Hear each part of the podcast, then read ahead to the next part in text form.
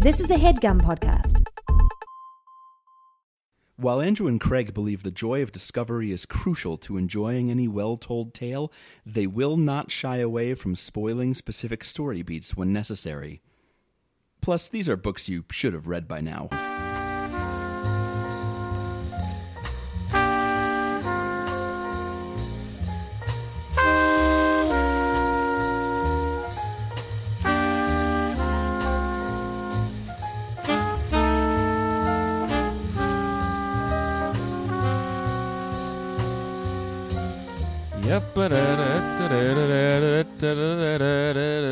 What we're doing?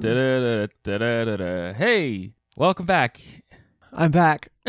welcome back, Andrew. This is Overdue. It's a podcast about the books you've been meaning to read. My name is Craig.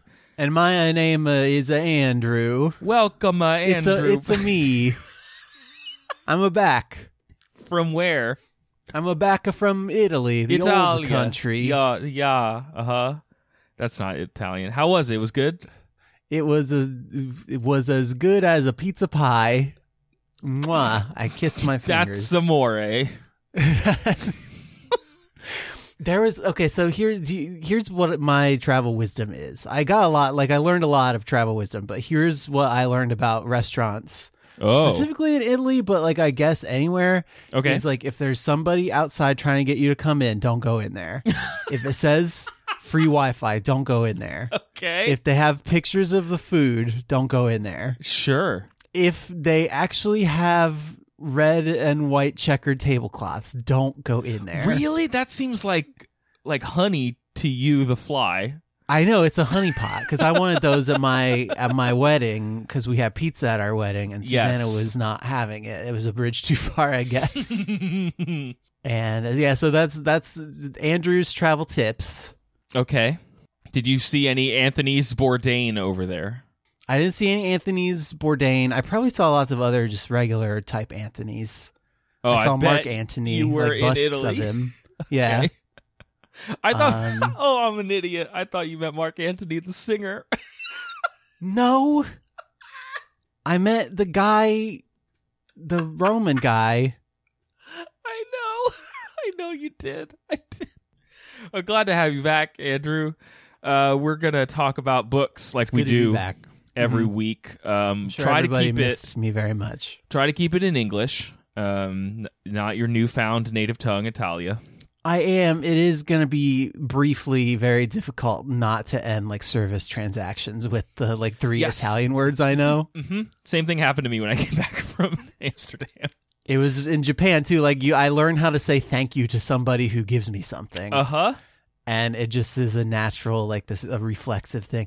The one word that I do wish, and Susanna wishes this too, that we could, that we had an equivalent for in America, is prego, Which means. which just means everything. Ooh. Like if you go into a restaurant and sit down, like if they want you just to tell them what you want, they say prego. Or if you say thank you, they say prego. Because like technically I guess it's you're welcome, but also it can mean anything in any context. It is the ultimate service industry It's word. like you're welcome. It's go ahead. it's basically like what can I do for you or something, but it's also you're welcome. Sure. I don't know. It's just it means everything and we don't have an equivalent for it here in the here in the states. You know, I think the, the states think like as they call them. I think it's like yeah, boy. That's the equivalent. Yeah, right. That's exactly right. When you go into a nice restaurant and they're like, "Yeah, boy, Let me scrape the crumbs who off wants to your s- table. who wants to sample the wine? Yeah, boy. Yeah, boy. I'll have your I'll have the house red. Yeah, boy. yeah, boy. So we're going to talk about uh Siddhartha, which is a book by Hermann Hesse. Hesse. They- Hesse, excuse me. Um I looked not, it up. Not the Hesse. Surprise! Hermann I looked Hesse. something up. Uh, this is a recommendation from listener and supporter of the show, Jan. Thank you, Jan, for recommending this book. I read this book in high school, Andrew, and I'm glad that you read it for the show because I don't remember much about it. Um, It's at least you actually read it for high school instead of just being assigned it in high school and then not reading it. which funnily enough, most of those books were in English class. This was assigned to me in like a civic, like a world studies class. okay.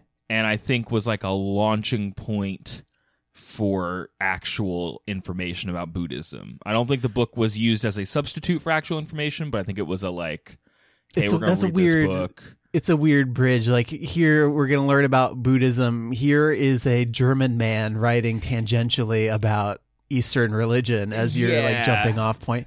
But it does, it does, it uses a very simple language, which makes it actually popular for people who are learning German, like Hesse's Sure. Oh, writing sure. is. And um, and yeah, it, it makes it makes a lot of abstract concepts like fairly accessible. So I, I guess I can see the the value in doing that. But what can you tell me about this guy, Hermann Hesse, who was born in 1877 and died in 1962, and Well, wrote books and stuff? Well, you took two of my facts, so thanks. Um, mine now. He was born in Württemberg uh, as part of the German Empire, which is how you know that. That to me was like, huh? Yeah, I guess it was an empire back then. It wasn't a country. Everybody was trying to have an empire for a while. Um, his grandparents were like Protestant missionaries in India. I think even his parents had done some of that work. Uh, I think his grandfather worked to compile an English dictionary for the Indian language of Malayalam, Um, which like that's just a good reminder. There's a whole bunch of stuff in the world that I don't know. Like there, I've run across historical figures like this from like you did. That's impressive. That's you did I'm more such work yeah. on a thing I don't even know anything about than I will ever. I'm do such on a something I do know. seasoned. I'm such a seasoned world traveler now that you like you would be. You could be forgiven if you think that I did know everything, but I don't know everything. Like I I, just found out that Italy had kings up until like 70 years ago. And they actually mostly like kind of sucked. or at least the the modern one, like the last four of them who kind of closed out Italy's king having. Like they're best known for letting Mussolini happen, basically. Oh, good job, Kings. I believe Hesse's mom was actually born in India. Uh, another thing about this, here are words I didn't know. Um, Wikipedia says that Hesse was a Swabian, or maybe his father was a Swabian pietist.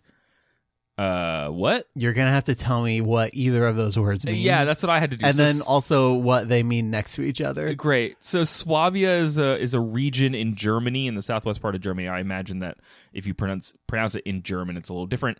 Um, and Pietism or Pietism maybe is a subset of German Lutheranism that uh, was based on like individual piety. You didn't need an organized church, or at least the laity should be involved in the governance of that church. Uh, very controversial. It led to various forms of evangelical evangel evangelism, evangelicalism, theology. Evangelism is a word. Evangelical is a word.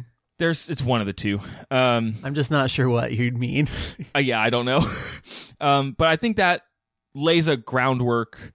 There's like a theology, the a theological tradition in his family that lays some groundwork for the like butting up against Buddhism that we're going to get in this book.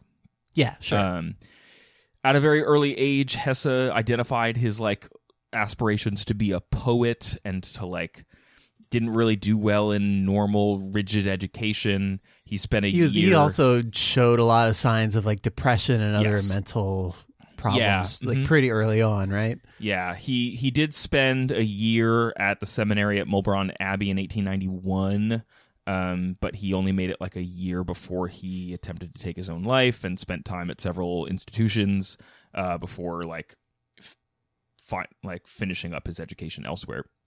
Uh, he then went into like doing mechanic work and like working at a bookshop and he would spend like 10 or 12 hours a day like organizing books and like packing them and stuff and then go home and like read philosophers which is like he was able to clear out his brain during the day this kind of feels like a movie it kind of feels like 8 mile where like you build cars all day and then you get to go have rap battles because you're saving Except- your art you're saving your brain for the nighttime art.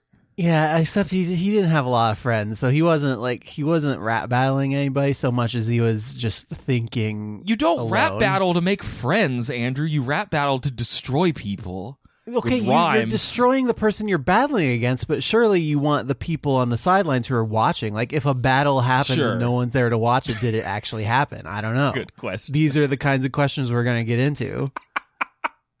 I also made a note that it's like it's like making pizzas all day, and well, he was like going home and reading Nietzsche. Like, oh, I made all these delicious pizzas for people, and now let me go read about how God is dead. That sounds like a good Saturday. So you could me. almost do like a rap about that because like pizza and Nietzsche are sort of you got like Ah. a sort of slant rhyme there. Ooh, you picked up some new tools of the trade over in Italy. I see. This is just like I know a lot about the words that rhyme with pizza because I ate so much pizza in Italy.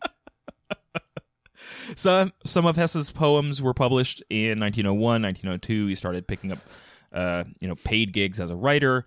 He first got married in 1904. He would go on to be married at least two more times. Yeah, he was married three times, and the third one is the one that stuck. Like he he was his first yeah. marriage. Um, she had her own.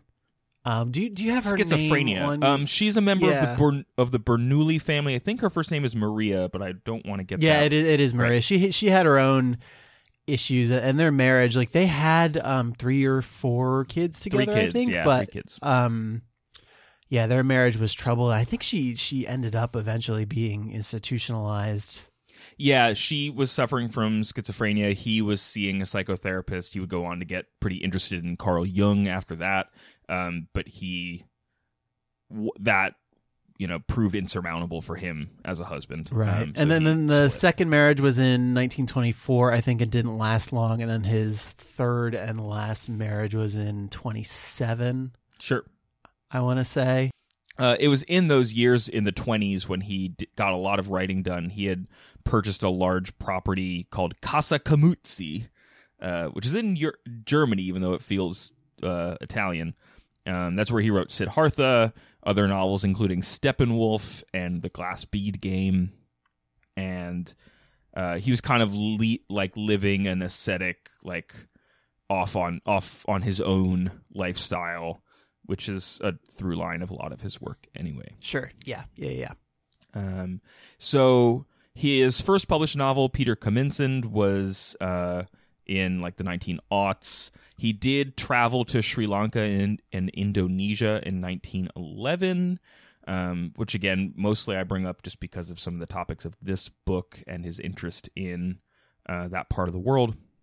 He was unfit for combat duty in World War One, though he did enlist as a volunteer for the German Empire. Worth noting, um, he did like sour on nationalistic, militaristic Germany.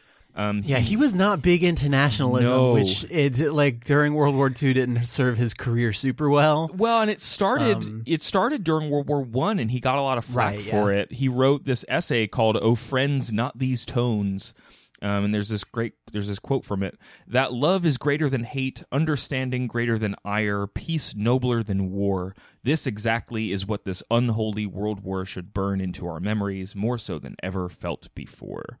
Yeah. Um, and so as as I was yeah. reading, like he, I believe he lived in Switzerland during World War II, right? Mm-hmm, mm-hmm, mm-hmm. And um, from there, he tried to help like financially support writers in Germany who were who were speaking out against against like this this militant nationalism and, and Nazism in particular. Yes. Um, and his books, I don't think his books were banned in Germany during this period, but they were um, they were not recommended by the government. Let's just say. I think the Nazis may have ended up banning him. officially. like like the, I have this like mini biography of him in the back of the Kindle Okay. edition of this book that I bought, and it said not not banned, but seen as like Okay, sure. objectionable, or I forget what the specific term is, but yeah. And that may have been because, in what I was able to find, he did not publicly condemn Nazism. Like, he had been publicly denouncing forms of anti Semitism and other things like that. But I think out of his his personal beliefs about like when and what to say about politics, he didn't want to condemn a specific like I don't I don't know how you I That's don't know how you interesting, thread that needle.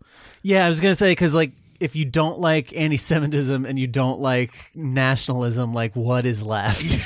I don't. And, and it seems uh, I don't know. That seems more to be about the like his own personal feelings about a public statement like that. While what you say is like he was doing work and he was like, you know, trying to create some better work in the world. Well, and know. like maybe there's like, and, and I think we're we're seeing a little bit of this now, where there's maybe some some hesitancy, like you want to condemn the movement, but you also don't want to like condemn individuals who may support it or who may support parts of it or or you know Yep. like every every hand wringy Yeah, that's true. piece about from the from the Midwest about like Trump voters. I think it, it reflects a sort of like a, an unwillingness to completely tie the the like a movement's supporters to the figureheads of that movement. Yeah, you that's know? true. I feel, I feel that. Um, he did receive the Nobel Prize for Literature in 1946, but he went and, and he did, as we said, he died in 1962. Uh, where a lot of the obituaries that showed up in the West were like, not a lot of people read this guy, and so people started reading him.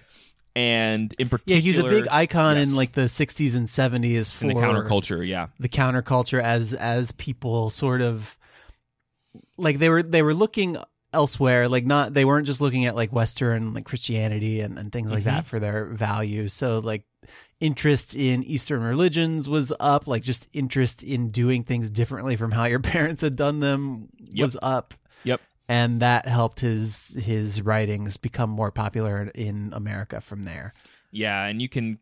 There are two counterculture writers, Colin Wilson and Tim Leary, who wrote about him a lot that helped popularize his work, um, and then started getting translated and, and disseminated from there. Uh, I think that's kind of interesting because I don't know if we have a culture is so fragmented right now that I don't know that there's a a way for anything like this to occur again. You know, like I don't think that like there's certainly cultural forces at work right now and and we'll see what crystallizes in the next few years in terms of what exactly a counterculture movement is if there is one because those things come in cycles.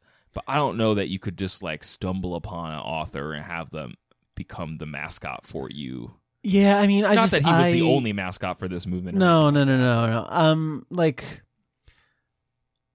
as as we talk about a lot on this show, like we are not book experts. We're not we're not experts true. on the publishing industry. Like I just don't I don't know enough about what people are doing in English, let alone like Spanish or German or, or in any That's other place on earth. Like I I don't know what folks are doing well enough to say like who's getting who's getting imported and who's getting like recognition by being signal boosted by like other prominent voices. I just I I don't feel confident saying like we don't have anybody who is getting the sort of contact popularity right now, you know? No, uh, yeah, and, and again, I, I wonder if like in the '60s and '70s, you would have said that he is was as big a deal as you would look back and say now. Like that might just be like a hindsight thing where you can kind of just quantify it.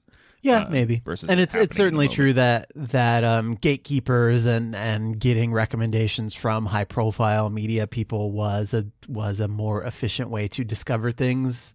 It Not more now. efficient, but like it was it was a more predictable way for things Yes. to get a lot of attention than it Yeah. is now. Yeah, and you know they were they were still dreaming about the internet back then, so who even knows anymore? It's yeah, like it was just vlogs a twink, now. just a twinkle in Al Gore's eye was the internet back then. Al Gore had sex with DARPA and made the internet. That's how it works, everyone. Andrew, let's talk about this book now.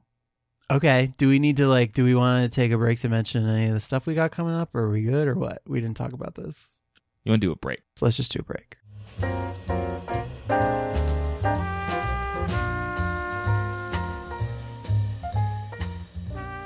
Craig, That's my name, Andrew. What's up?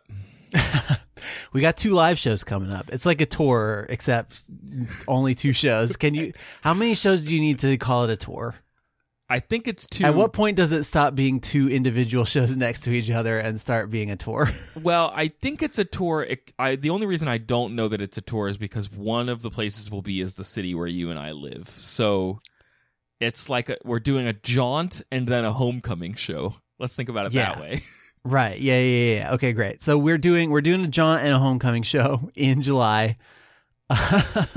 the jaunt is happening in Boston on July was it 15th? Is that right? Correctamundo. We're going to be at the PRX Podcast Garage with our friends Christina and Camille from the Unfriendly Black Hotties podcast. Um, we're going to be reading uh was it The Rats of NIMH? Mrs. Frisby and the Rats of NIMH. Yeah, that that book got renamed after its movie came out. The Secret not, of the Rats of NIMH or something. Yeah. Yeah, whatever it is. You y'all know, y'all know about them rats. Yeah, boy. Um, yeah, ticket. If you want to find out more about that show or you want to buy tickets, you can find out more at bit.ly slash overdue hotties. That's hotties, H O T T I E S. hmm Um, general admission tickets are 10 bucks. We still have a few left, but they're going pretty fast. So if you are interested, like go there and figure out more like now. Go over there, do it. There's Stop a listening bar- to me. Just hit pause. We'll still be here when you and there's back. a bar across the street that we'll go to afterwards and hang out and say hello and you'll get to meet christina and camille and they're super cool and you'll f- like their show because they're going to do a great job like you should They're like way too cool to be friends with us. Yeah, so, but ready. like, don't, but like, don't tell them because I don't want them to realize that andrew we didn't tell Like, them to stop until the- until this I- part until after the show has happened. I just don't want them to realize that ah, Crap. they are suckers for being all for associating their brand with ours. What's the other show? Craig? Okay, suckers, you can come to us to our homecoming in Philadelphia on Sunday, July 23rd, as part of the Philly Podcast Festival. Um, we're going to be at the Kitchen Table Gallery at 5 p.m. Uh, take, this is free, so come on out and hang out with us in Philadelphia. Um, we're going to be talking about Anne of Green Gables, Andrew. Ooh, You're reading it. I am. yeah, you said you said I you, knew you that. made a noise like you didn't know that. No, I'm, I'm making a noise. That was a noise of surprise. So Like yeah, come hang out like with us. Yeah. see us there. There's a bunch of other shows. You can find out more at phillypodfest.com. Yeah, Um, and we don't have any specific like post show hangout strategy right now, but I'm sure we'll figure something out if people want to come out and then talk to us after. Like You we've know. done that at past Podfest, and it's been a fun time. So That's that. Come out, see us. Jaunt up to Boston and come on home with us to Philly. yeah, July. yeah, boy. Okay, bye.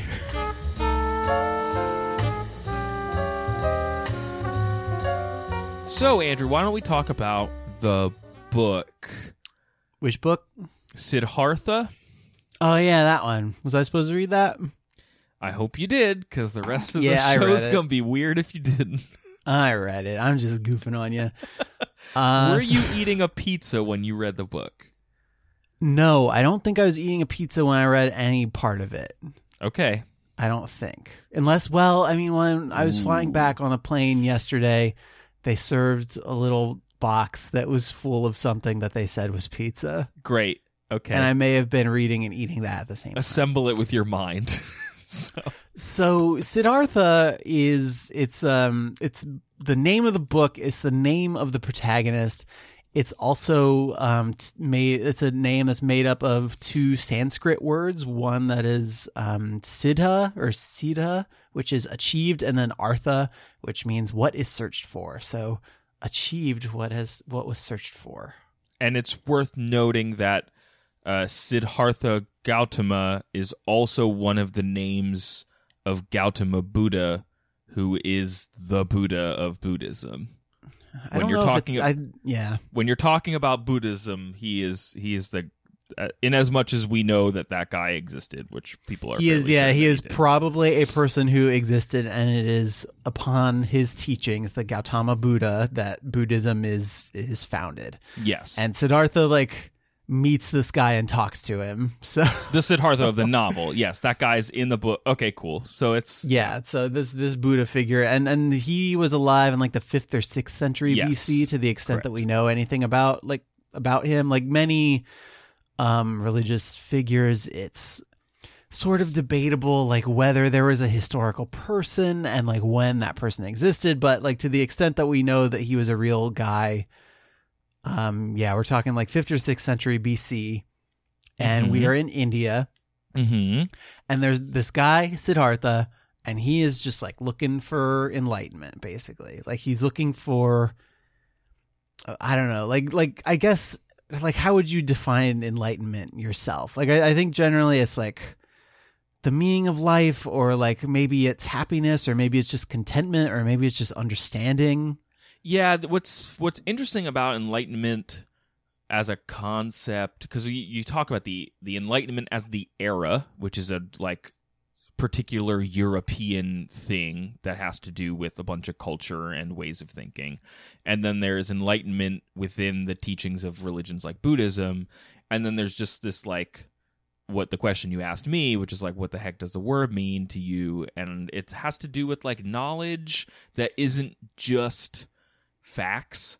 It's in it's like knowledge about the way the world works and a knowledge that'll like put you at ease when it comes to existence like Yeah, I you just feel like it's- I've- you yeah. get it you just get it I feel like it's yeah, it, it's some combination of not just knowledge, and we're and we're gonna talk a little bit about the about like the difference between knowledge and experience and Oh, like, just sure. teachings and like and there it's a whole bunch of stuff. We're gonna dig into a lot of stuff.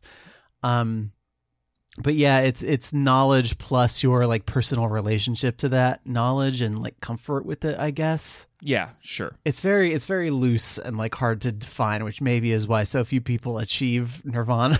yeah and nirvana we're you know talking about the buddhist I swear Idea. to God, if you make a joke about Nirvana the band, I am out. I wasn't sure which joke to make, so I couldn't make any. That I got I like excited about No, making a making one.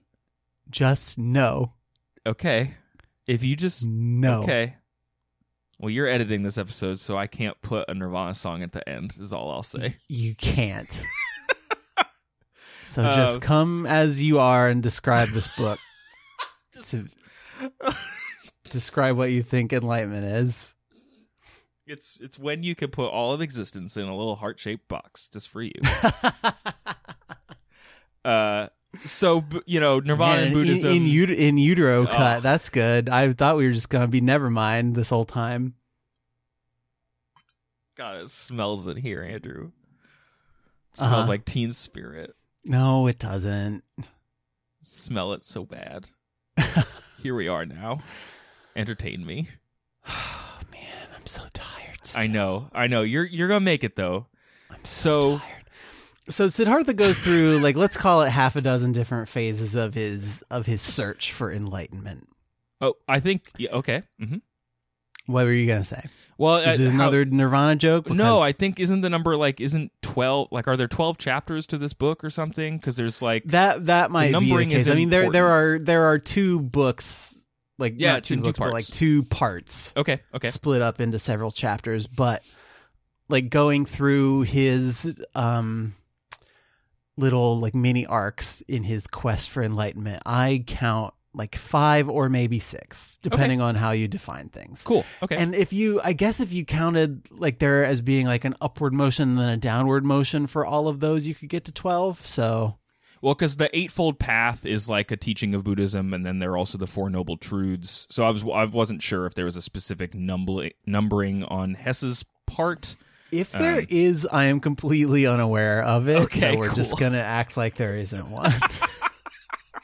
We'll come to that knowledge later. So tell me more about this Siddhartha gentleman. so the first the first part of the book is Siddhartha at home with his like his father and his mother and his his nurse and his friend Govinda and um and him coming to this realization that he is not going to be like happy with this situation like um so I'm I'm going to I've got a bunch of quotes to read from the book just because I think they probably put things better than I will figure out how to Okay. um, Siddhartha started to nurse discontent in himself. He had started to feel that the love of his father and the love of his mother, and also the love of his friend Govinda, would not bring him joy forever and ever would not nurse him, feed him, satisfy him. Huh. Okay. Um, he had started to suspect that his venerable father and his other teachers, the wise Brahmins, had already revealed to him the most and the best of their wisdom, that they had already filled his expecting vessel with their richness, and the vessel was not full, the spirit was not content, the soul was not calm,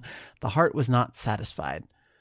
Um, so yeah, like he's he is living his life, but he is still kind of unsatisfied, and he feels like he's gotten pretty much everything he can get from this particular setting. And he is he like a rich guy? Is he well to No, not really. Okay. No. Okay. No, he is he is from the beginning like sort of sort of religious, and his his second little phase here is um he and his friend uh, Govinda become ascetics, Okay. and they give up like they like uh, Siddhartha leaves home and and he says to his father, you know, I'm gonna I'm gonna leave, and his dad is like, no, you're not, and Siddhartha like stands there for like three days, and he's like, I'm not going anywhere or doing anything until you tell me I can leave. Whoa. That's a So cool he protest. Okay. Yeah, so he and Govinda leave, and they give up uh, most of their like all of their possessions and most of their like ties, except to each other. And this is the phase where they meet the uh, Gautama Buddha, Okay. and they, you know, they they partake of his teachings, even though like Siddhartha is still like he's not. He's really super- hungry for it. It, se- it seems like. he's but- like he's hungry for it, but also like feeling like it's not really gonna be super helpful. Oh, okay. like he's he is saying you know i've heard i've heard the teachings of the buddha like it's been second or third hand but i don't really know that this is gonna show me anything new like that i Hmm. don't already know Hmm. Okay. so they go and they hear the, the teachings of this buddha and govinda is sold like he becomes a buddhist Oh, okay. he's like i'm gonna give i'm gonna give this up i'm gonna join up and i'm gonna i'm gonna be a buddhist now and siddhartha like he talks to he talks to the gautama buddha and um they have this conversation about man like it's it's just about like the teachings teachings versus opinions Huh. Okay. and like I, okay so i'm gonna go into some quotes again and I, f- I feel like this is just this is maybe a like a, a cautionary tale about the hot take economy also like maybe that's just like the perspective that i'm coming at this from Certainly how Hesse meant it, for sure. sure right like um yeah I'm, I'm gonna go for a bit here so this is their this is their conversation. Uh, quoth Siddhartha, One thing, O most venerable one, I have admired in your teaching most of all. Everything in your teachings is perfectly clear, is proven. You are presenting the world as a perfect chain, a chain which is never and nowhere broken, an eternal chain, the links of which are causes and effects. Never before this has been so clearly, never before, uh, never before this has been seen so clearly, never before this has been presented so irrefutably. Truly, the heart of every Brahmin has to beat stronger with love once he has seen the world through your teachings perfectly connected, without gaps, clear as a crystal, not depending on chance, not depending on gods. Whether it may be good or bad, whether living according to it would be suffering or joy, I do not wish to discuss. Possibly this is not essential.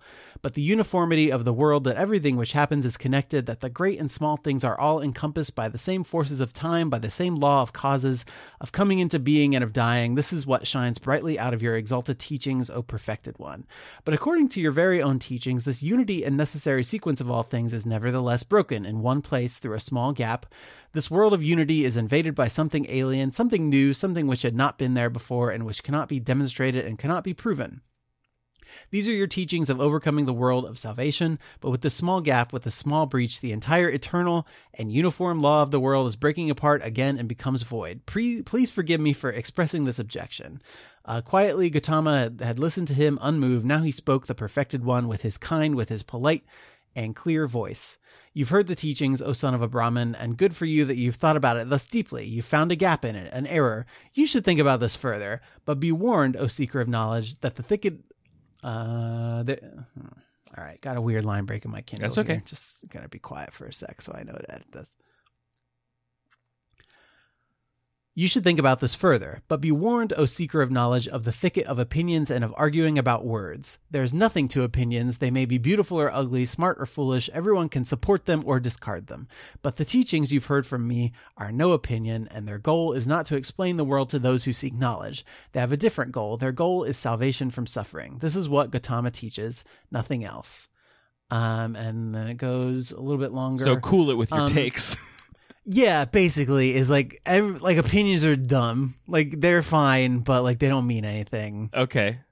Um, and then it goes on for a little bit, and then Siddhartha's like core, I guess, exception to the the Buddha's teachings are.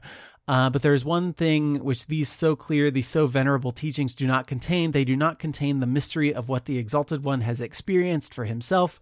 He alone among hundreds of thousands. Hmm. So like your your own personal not only is like a person's own personal experience not encompassed by the teachings, but also whatever the Gautama Buddha has experienced that has made him come to these conclusions is not being conveyed by the teachings. If And that, that- makes sense. Yeah, and that seems to be like a central uh tension of this type of belief system where it's like you have to see it to believe it or you have to experience it. And it's not about faith necessarily. It's about work and about uh devotion. Right. And if if there is a like a if there is a belief core at the core of this book, it is like Siddhartha only comes to enlightenment after many, many, many years of many, many experiences. And we're gonna we're gonna talk a little bit more about the experiences because that's just what talking about the book is, is it talking about everything that he goes through and and all of his different stages of thinking. But um to skip ahead to the end, I guess, is so Siddhartha and his friend Govinda, like they parted ways pretty early, and then at the end, after Siddhartha has gone through this entire life of experiences and and and they've been like vastly different, and they've been kind of all over the place. Um, Govinda asks Siddhartha, like, "What have you like? What like what wisdom have you attained? Like, what do you what can you share with me?" yeah And Siddhartha says, Wisdom cannot be passed on. Wisdom which a wise man tries to pass on to someone else always sounds like foolishness. Uh, knowledge can be conveyed, but not wisdom. It can be found, it can be lived, it is possible to be carried by it. Miracles can be performed with it, but it cannot be expressed in words and taught. hmm. Um, this is what this was what I, even as a young man, sometimes suspected what has driven me away from the teachers. Um, and then he he goes on to talk a little bit about like once you when you try to put stuff in your brain into words, there is like inherently a disconnect. Sure. Because vocabulary is only like this is a problem we have on this show all the time is because vocabulary is inherently limited and in expressing something you have like not only is there that connection between your brain and your mouth that is maybe shifting ideas but then also your words are heard by people and their brains are going to do whatever with it. Yeah, no, that's that's good. I, I buy that. Um, it's it's why I think this and and think about this book as like uh, a thing that Westerners have certainly latched onto, and in the mid to late twentieth century, um, I I cannot speak for why the teachings endure for you know thousands of years but just like why did this book register with a bunch of people who were looking for different answers in the 60s and 70s and potentially even now of just like it's not about a bunch of things that you have to believe in. It's about a bunch of like things that you personally have control over whether or not you are going to pursue right?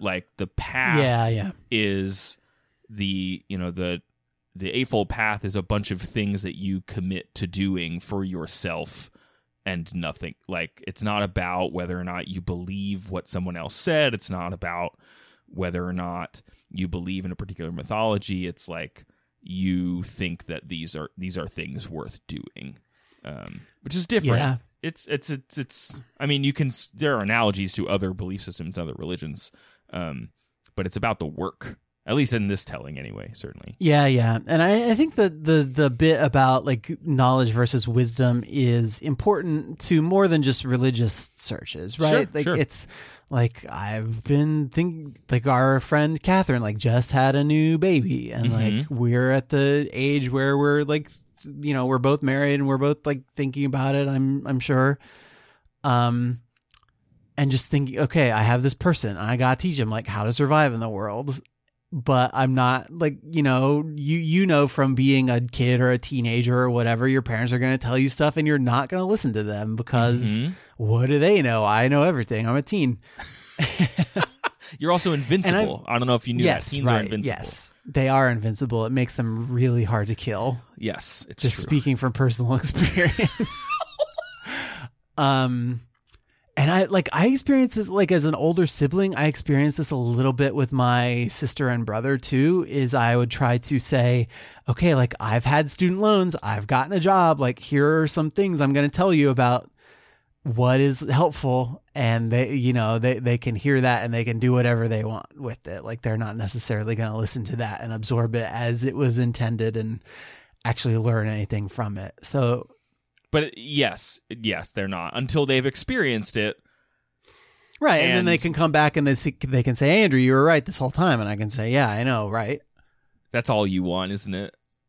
it's like not not what i want but that sort of sounds like what you said Siddhartha's objection was was like why can't you just tell me the thing that will make this make perfect sense for me and it sounds like like, like there's a there's a frustration on the part of both the person who is trying to impart the wisdom and the person who has come to ask for wisdom. Yes.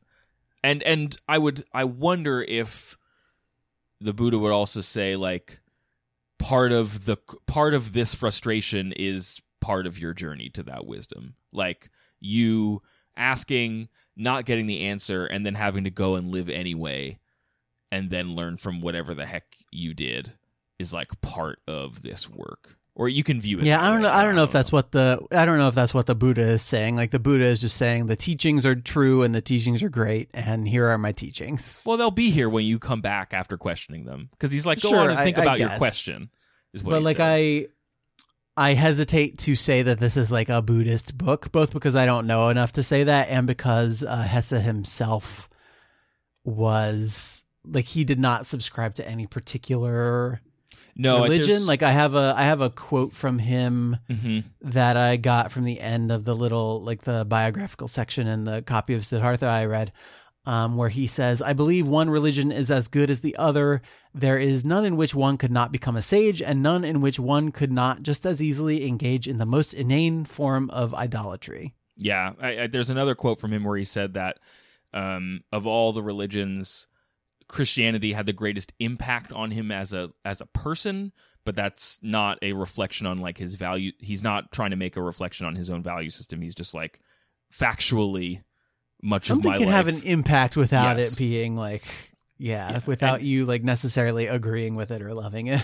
And to this like whole wisdom in teacher stuff there's another quote from him about siddhartha and we should this will maybe take us into some of the other events of the book. Andrew hesse says siddhartha does not in the end learn true wisdom from any teacher but from a river that roars in a funny way and from a kindly old fool who always smiles and is secretly a saint.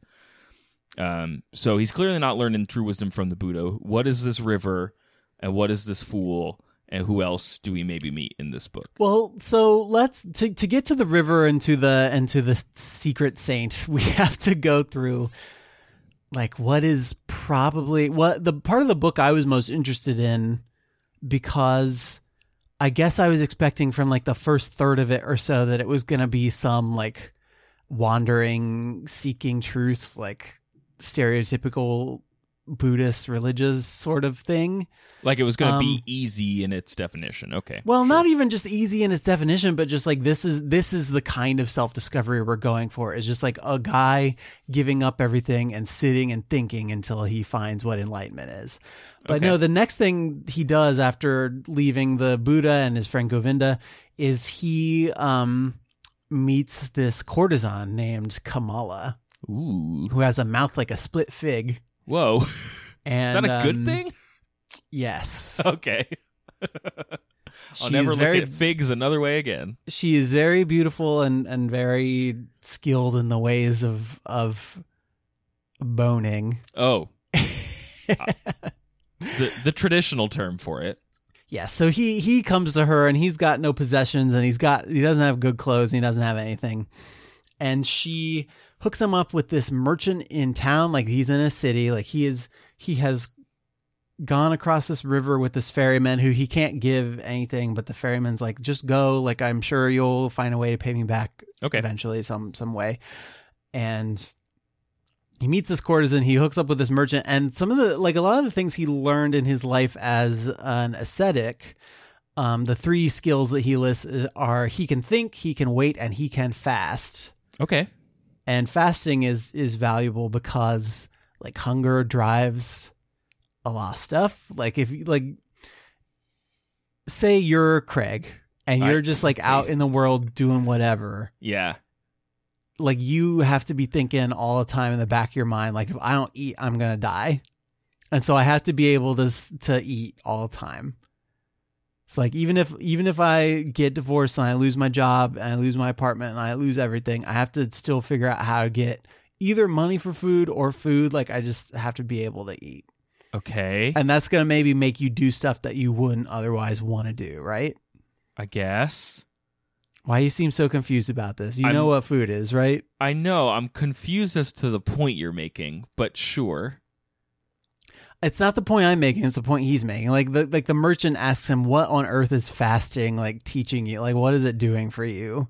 Okay, and he's like, "I can like, I can wait for what I want to come along because I don't have to like, I don't have to like beg or or take a job I don't want to take or whatever like to get access to food because I can fast and so it's fine." Okay. Okay. That makes Does that okay. make more sense? I think so. It it tosses some kind of material possessions out the window because I'm I am able to put that aside. Okay. I'm able to go without them for a while. Sure. Okay.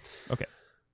and so he like these these qualities that he learned in his life of like wandering and more overt like religiousness serve him well as a merchant because like he there's this story where he goes to a town to like pick up some stuff that his that the merchant guy who's like taking him under his wing has bought.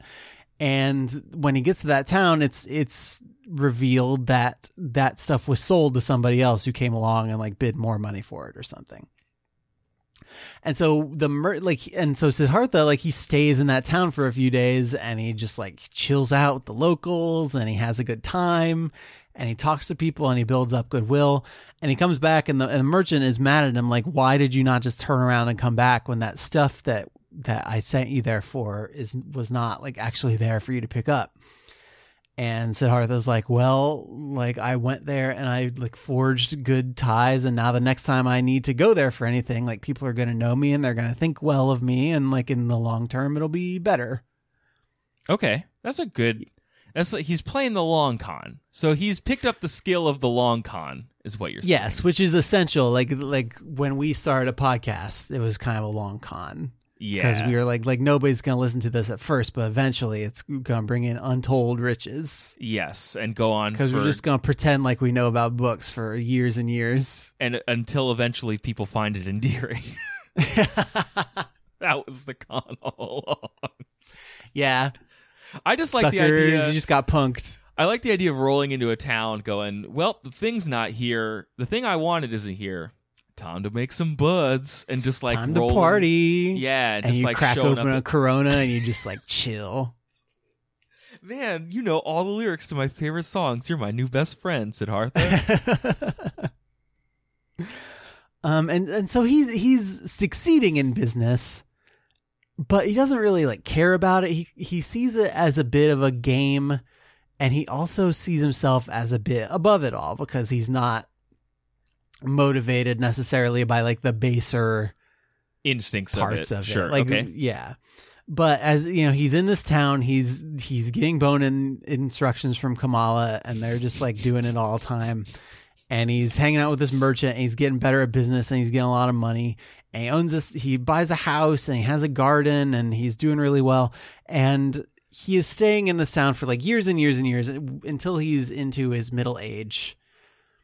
And as he stays, he sort of forgets the the values that he brought to it in the first place like from his more religious lifestyle and he starts to like want to have money just for the sake of having money and he starts like gambling and and succumbing to greed and just generally the cycle gets the better of him. yeah basically Yeah. um, Okay. slowly, the disease of the soul, which rich people have, grabbed hold of him. Um, he only noticed that this bright and reliable voice inside of him, which had awoken in him at that time and had guided him, had ever guided him in his best times, had become silent. So he feels like something inside him has either clammed up or died, and he is no longer being like he has this dream where there's like a golden bird or something that like lives inside him that's not alive anymore. Can't hear you, bird. You're you're Can't hear you. I'm rattling these dice too hard. you're buried under all that money, bird. I can't hear you under, over the Benjamins. I can't hear you over my doubloons.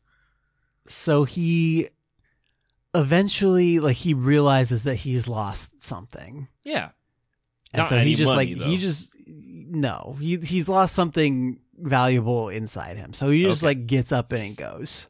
Just walks away.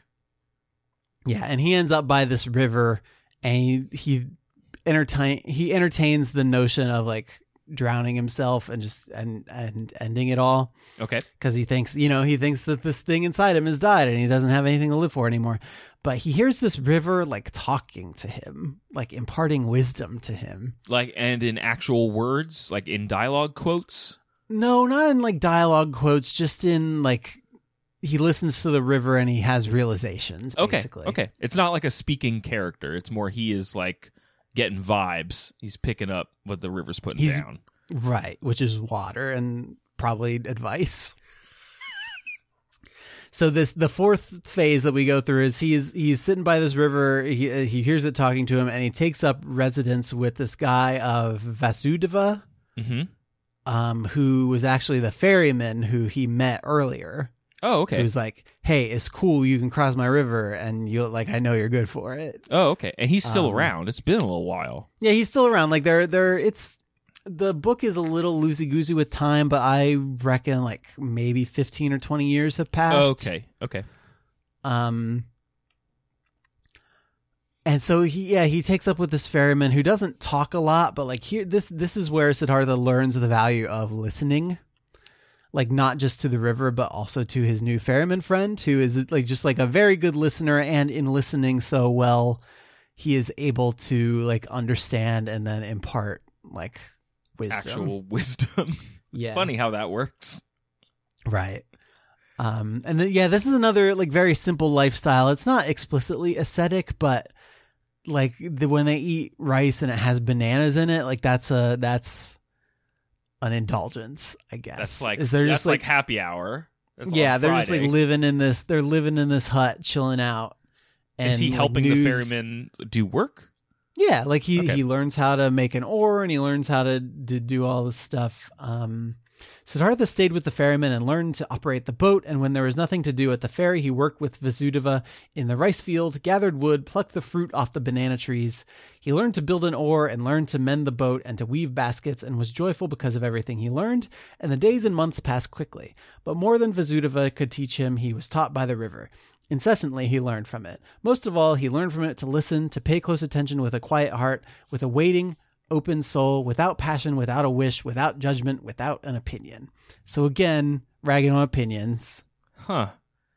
but That's good- yeah, that's interesting. I wonder if that's a if there's another German word that that is if opinion means exactly what we think it means. I bet it does given the simplicity of the language. Sure. I don't think that there's a different definition of that. Huh, okay. You're not thinking there's some like wordplay that we're missing or something? Well, or just that like if opinion is the best English word for the German concept that might get put in that sentence. I don't Sure, sure. Yeah, but I think the the language is pretty pretty clean and clear. Like I I don't think there's a lot of of course I have no idea, but I I don't get the idea that there's a lot of really subtle stuff that Hesse is trying to do with the language that I am missing because I'm reading it in English. And it was it was published in the U.S. in his lifetime, so presumably he could have weighed in on some stuff. Yeah, I mean there have been a lot of translations, including posthumous ones, but but yeah, I don't. I just I don't think that's what his game is. okay. Um, So he's learning from the river. He's enjoying living there. He's becoming a better person. He's not like sitting under a tree not eating. Right. What happened? uh, He but he's not having any more boning lessons though. No. Well, okay. So here's the deal with those boning lessons: is that Kamala is pregnant, Uh oh.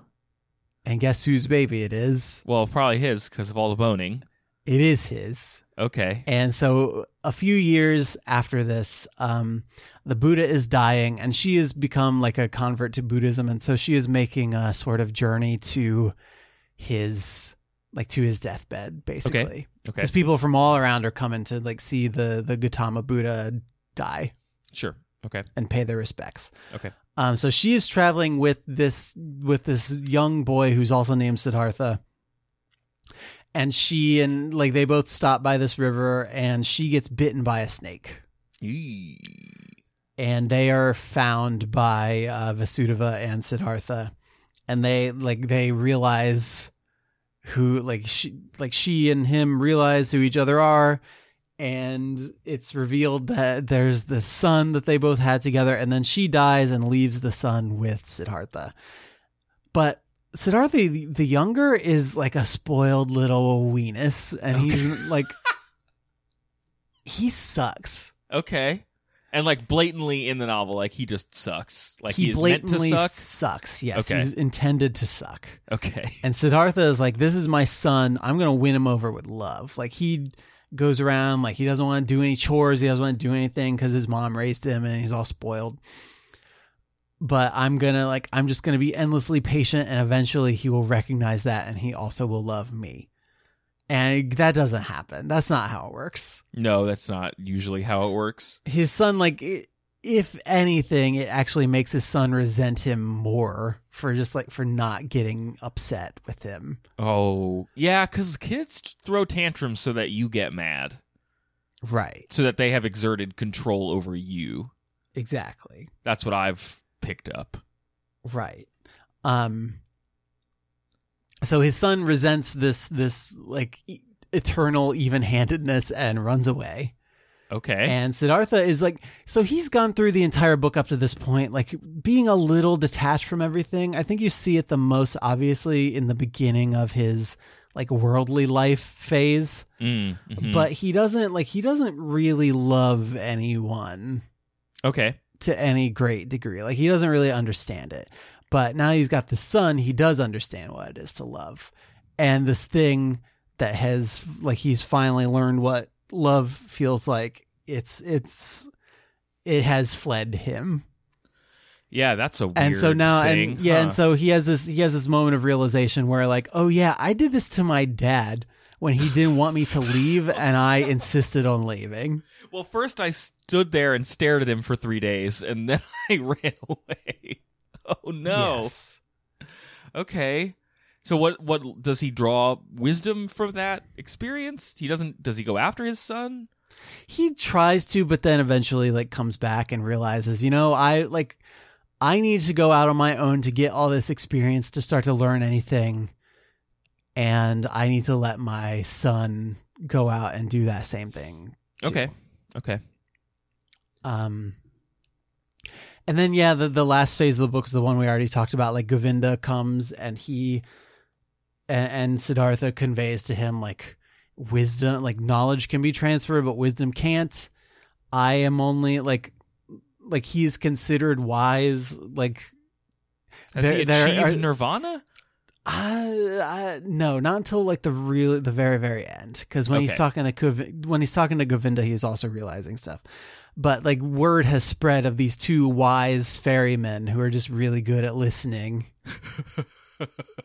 Okay. And um, Vasudeva eventually like goes into the woods, and we don't see him again. And it's just Siddhartha here, like running the ferry sure. and he's un- he's understood this about his son and he's he's understood you know i needed to go out and become like a greedy man to to learn i guess what it really means to like give that stuff up. Mm. hmm like it's just like he's he's learning from all his experiences and it's and it's changing him like steadily as he keeps learning stuff. Um so he's talking to govinda and he like he is expressing this knowledge that he now has about like the totality like just what life is and it's just it's this big mixture of good and bad and you just kind of have to like let it all wash over you and accept and, accept it. Hmm and that's i guess what enlightenment is. Um answered Siddhartha the, bent the down- inaugural question of this podcast. Yeah, like Yeah. gee whiz. Siddhartha bent down, picked up a stone from the ground, and weighed it in his hand. This here, he said, playing with it, is a stone, and will, after a certain time, perhaps turn into soil, and will turn from soil into a plant or animal or human being. In the past, I would have said, this stone is just a stone. It is worthless. It belongs to the world of the Maja. But because it might be able to become also a human being and a spirit in the cycle of transformations, therefore I also grant it importance. Thus, I would perhaps have thought in the past. But today, I think this stone is a stone. It is also animal. It is also God. It is also Buddha. I do not venerate and love it because it could turn into this or that, but rather because it already and always it is already it is already and always everything. And it is this very fact that it is a stone that it appears to me now and today as a stone. This is why I love it and see worth and purpose in each of its veins and cavities, in the yellow, in the gray, in the hardness, in the sound it makes when I knock at it, in the dryness or wetness of its surface. Uh, there are stones which feel like oil or soap, and others like leaves, others like sand, and every one is special and praise the Om in its own way. Each one is Brahman, but simultaneously and just as much it is a stone is oily or juicy, and this is the very fact which I like and regard as wonderful and worthy of worship. Um, yeah. Okay, everything is and after everything. after that, after that, he goes into like the words are not good for the secret meaning. Everything always becomes a bit different as soon as it is put into words. Gets distorted a bit, a bit silly. Mm, okay. Um, So do and you? yeah, the book and the book ends like Govinda like kisses him and and Siddhartha like smiles, having achieved enlightenment. huh? Ugh, Yeah. I've been talking a lot. No, that's okay. It's like there's stuff in there that there's a reason I th- you hear that, and I know we've said a couple times, and I I think you're right to say that this book is not, ex- you know, it is certainly not explicitly a Buddhist text in any way. It is referencing some Buddhist teachings. It is referencing the Buddha, but it is not like pretending to be a religious text in any way.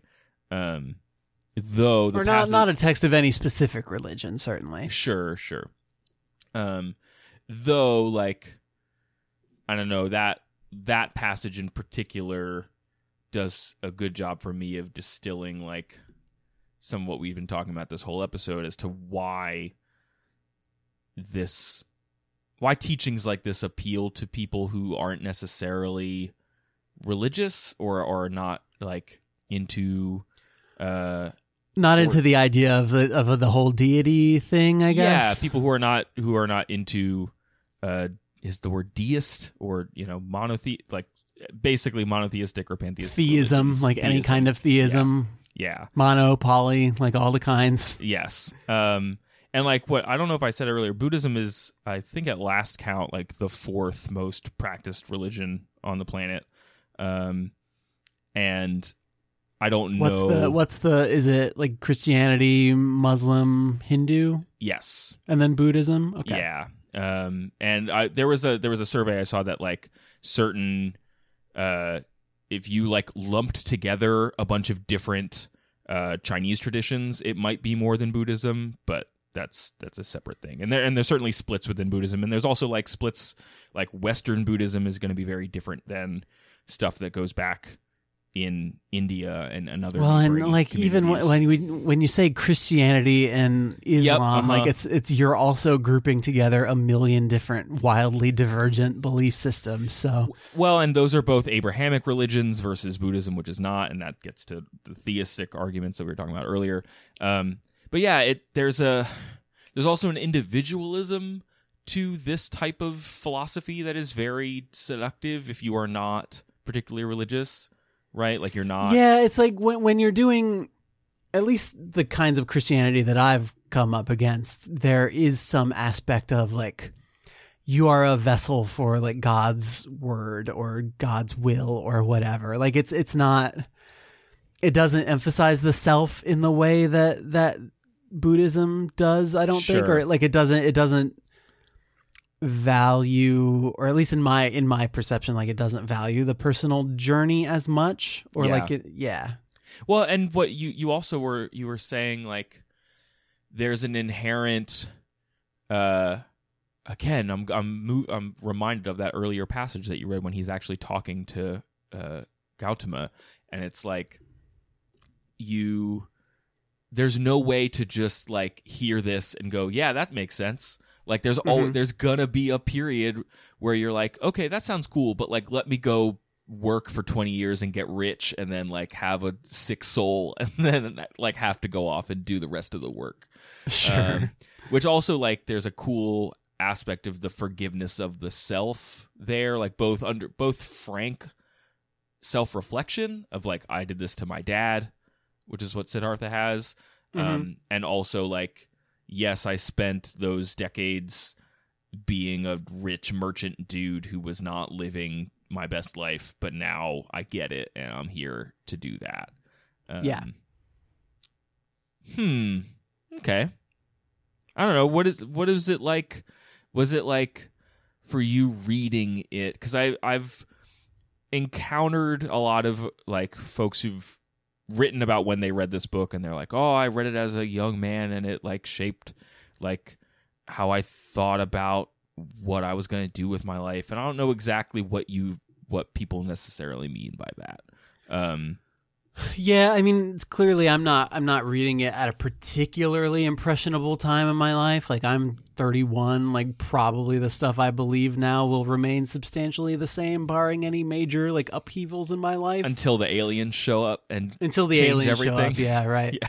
but it does put into it does put into words really well like like the stuff about um like the like teachings versus opinion the stuff about um like how difficult it is to convey wisdom the stuff about about like how putting stuff into words automatically makes them a little bit silly or a little bit like corrupted in some way.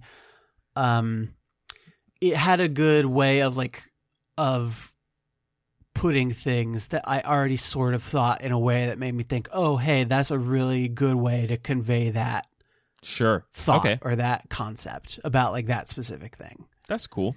I'm not saying cool. it changed anything that it that I feel, but it did. Like every once in a while, you just run into something that really succinctly summarizes something that you already sort of believe, and it makes you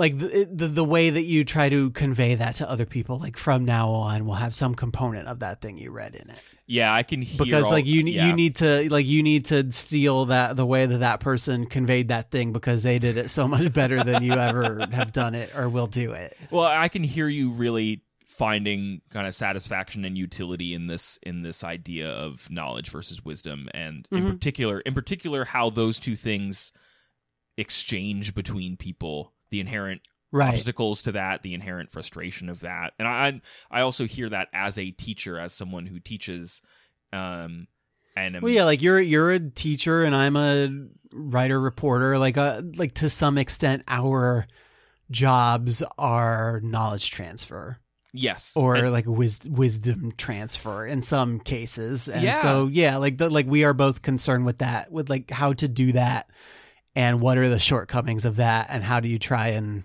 like make up for them. Yeah.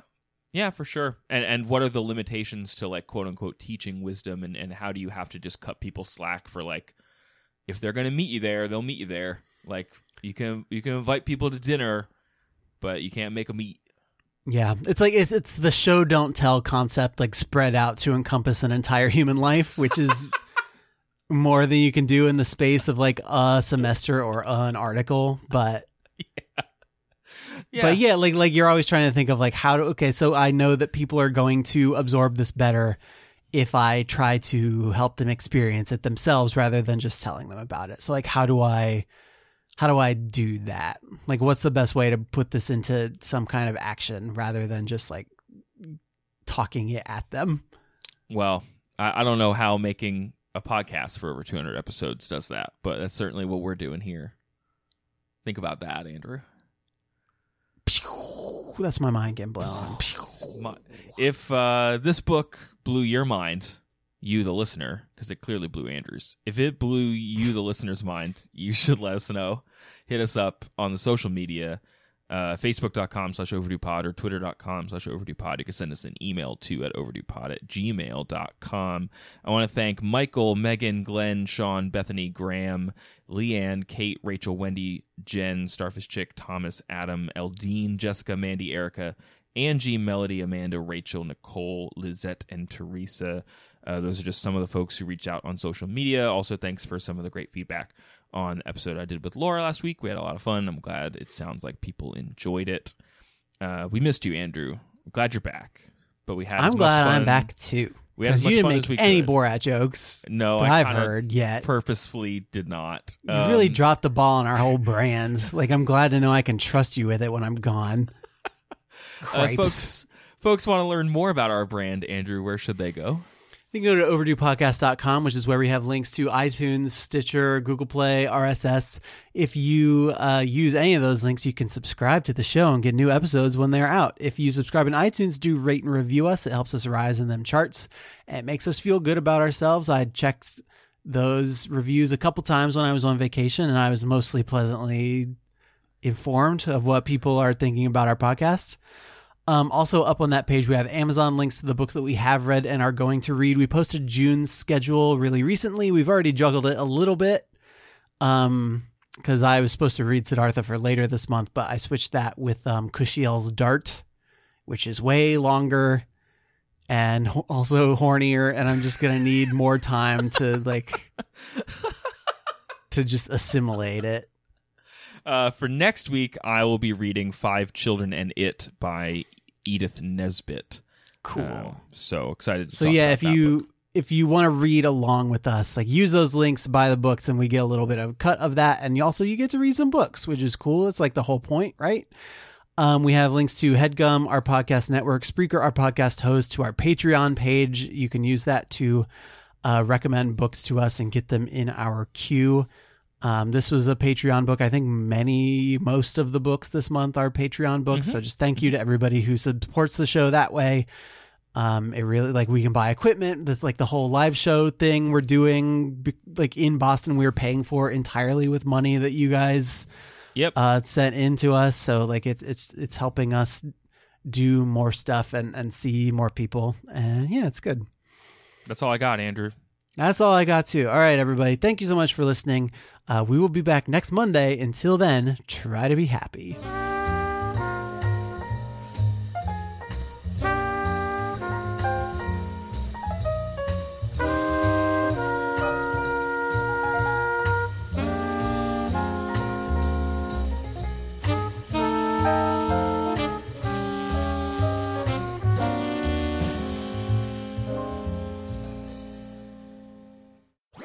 That was a headgum podcast.